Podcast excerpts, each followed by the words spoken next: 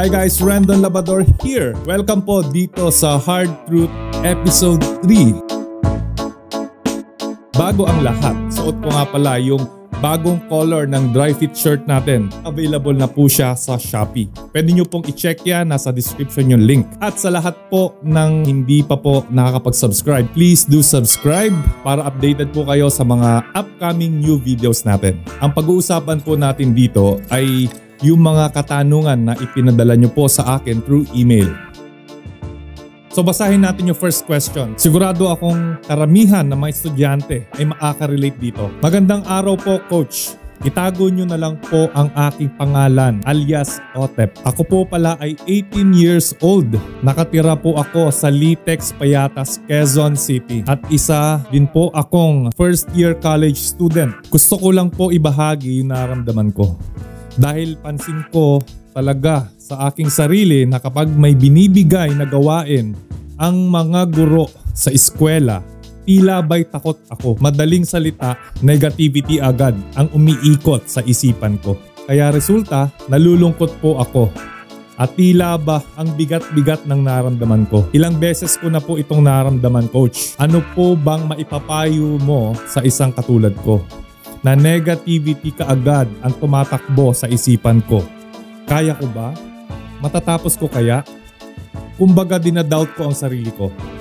Gusto ko nga palang sabihin sa'yo na natuwa ako sa'yo kasi sa murang edad pa lang ay nag-iisip ka na. Kumbaga alam mo agad na may kailangan kang baguhin. Kasi yung iba hindi nag-iisip eh. Kasi minsan ang problema natin, hard truth, hindi tayo nagpe-pay attention sa mga ganyang bagay. Kasi karamihan ng tao ay gustong ikaila kung ano yung mga kahinaan nila. Kasi hindi lahat ng tao nag-iisip ng ganyan. Hindi lahat ng tao gustong baguhin yung mga mali niya. So, good job bro.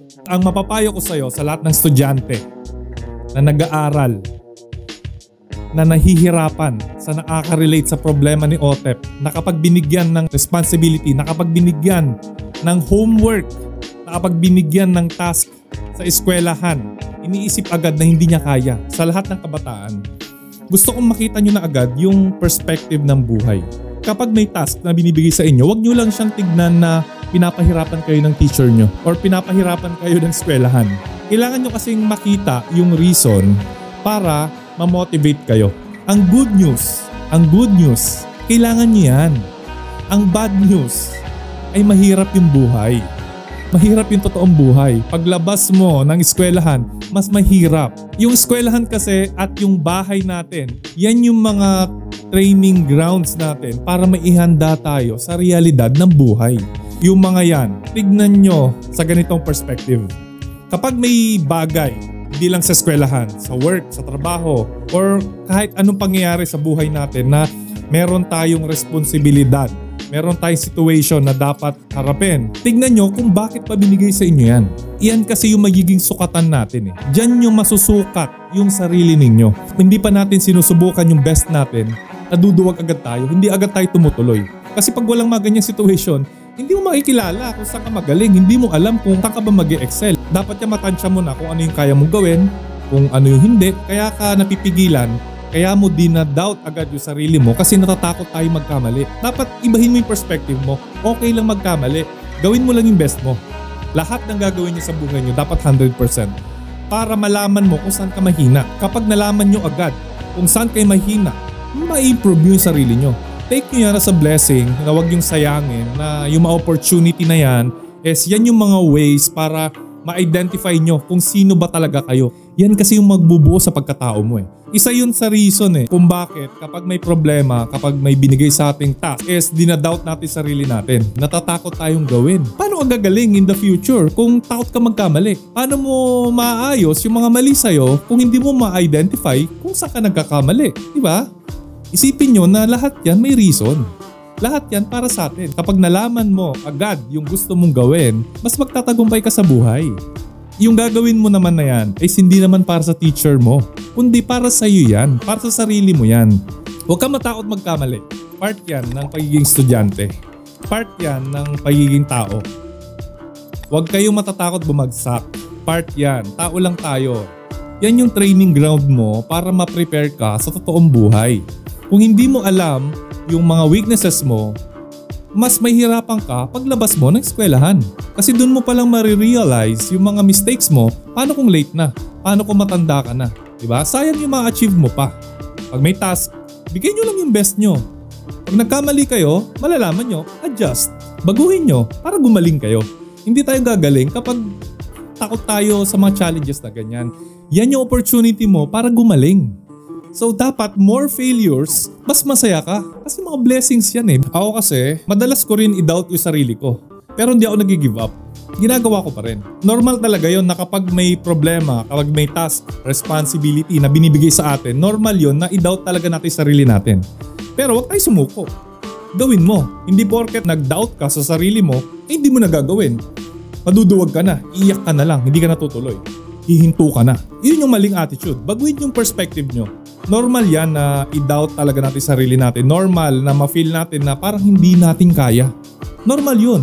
Pero wag ka sumuko. Gawin mo. Huwag ka magbigay sa sarili mo ng excuse kung bakit, kung bakit hihinto ka na. Kung bakit hindi ka maniniwala sa sarili mo. Huwag ka magbigay ng reason. Tignan nyo lagi yung bright side. Tignan nyo lagi yung mga positivity na kapalit nun kapag natapos nyo to.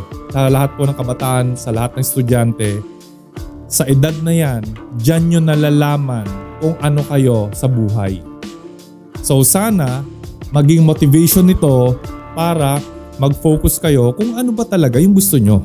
Hindi nyo mafi-fake yung buhay ninyo. Yung mga decision making na gagawin nyo ngayon ay crucial. Yan yung mga magdidictate kung ano kayo in the future. Second question.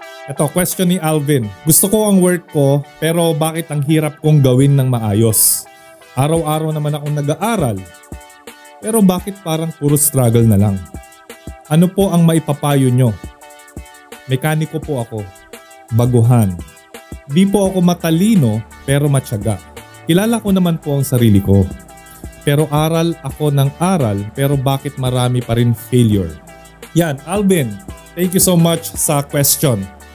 Ngayon, ang maa-advise ko sa iyo sa lahat ng makaka-relate sa situation ni Alvin na gusto niya naman yung ginagawa niya, aral naman daw siya ng aral, pero bakit puro failure pa rin?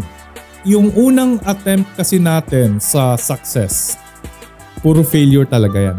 Madalas mag-fail tayo. Kailangan mong mag-fail ng paulit-ulit bago ka magtagumpay. Guys, Alvin, ang advice ko sa'yo, dapat malaman mo kung saan ka nagkakamali. Kailangan mo maayos yon para ikaw ay magtagumpay.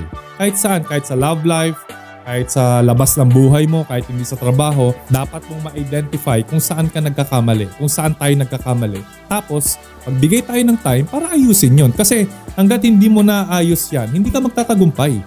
Kahit gusto mo yung ginagawa mo, kahit aral ka ng aral, kahit sobrang sipag mo, kung hindi mo maayos yung mga mali mo, hindi ka magtatagumpay, hindi mo maabot yung gusto mo. Tandaan po natin na magkaiba yung masipag mag-aral doon sa inaaral niya kung paano niya maitatama yung mali niya. Magkaiba yon. Baliwala po kasi na magdagdag tayo na magdagdag ng knowledge hanggat hindi natin inatama yung mali natin.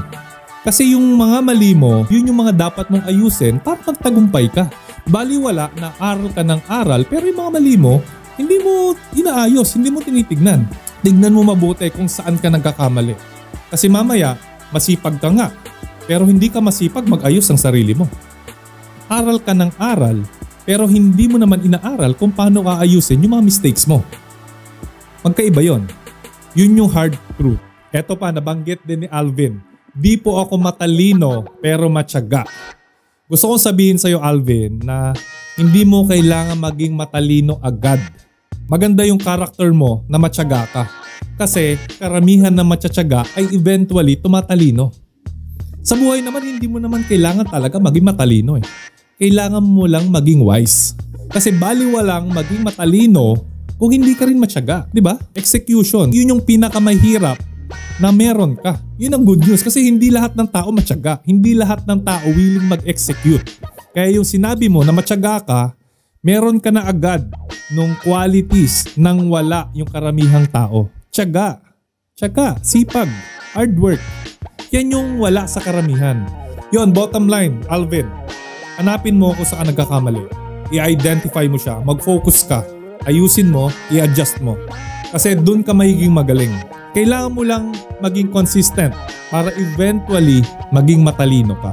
Kapag naayos mo yung mga mali mo doon sa pag-ayos ng mga mali natin, doon tayo makakaramdam ng tagumpay. Doon ka makakaramdam ng pagiging successful. Basta consistent ka, magtatagumpay ka. Ito, next question natin. Sigurado maraming makaka-relate. Galing kay Sir Marcelino. Basahin natin. Paano nyo ako mabibigyan ng motivation? Yung tipong kahit madami kang kaibigan, pero feeling mo wala kang kakampi. Maraming makaka-relate dito, sigurado. Una sa lahat, ang tanong ko sa iyo, bakit ka nakikipagkaibigan? Bakit ka nakikipagtropa kung hindi ka nila kinakampihan?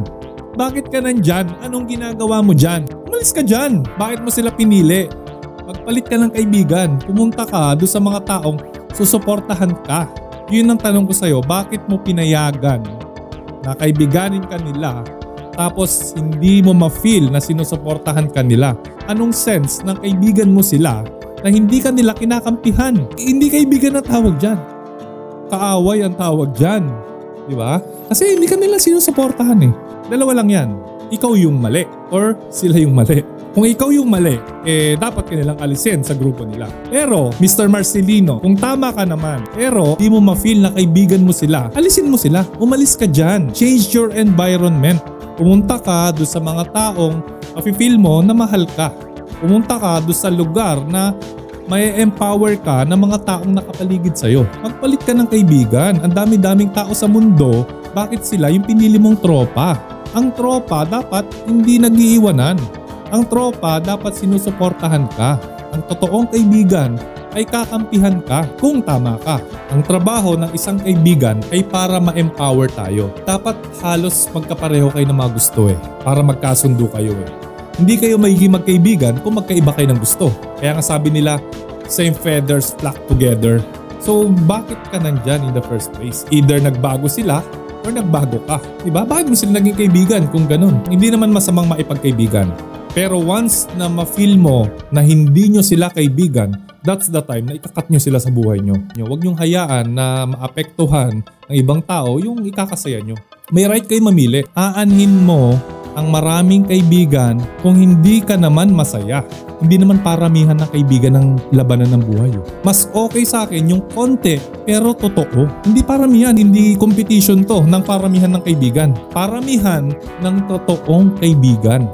Baliwala na maraming tao ang nakapaligid sa iyo pero kapag kailangan mo sila, ay parang wala kang kaibigan. Kaya mas maganda pa yung konti yung kaibigan, pero totoo. May choice tayo, may choice ka.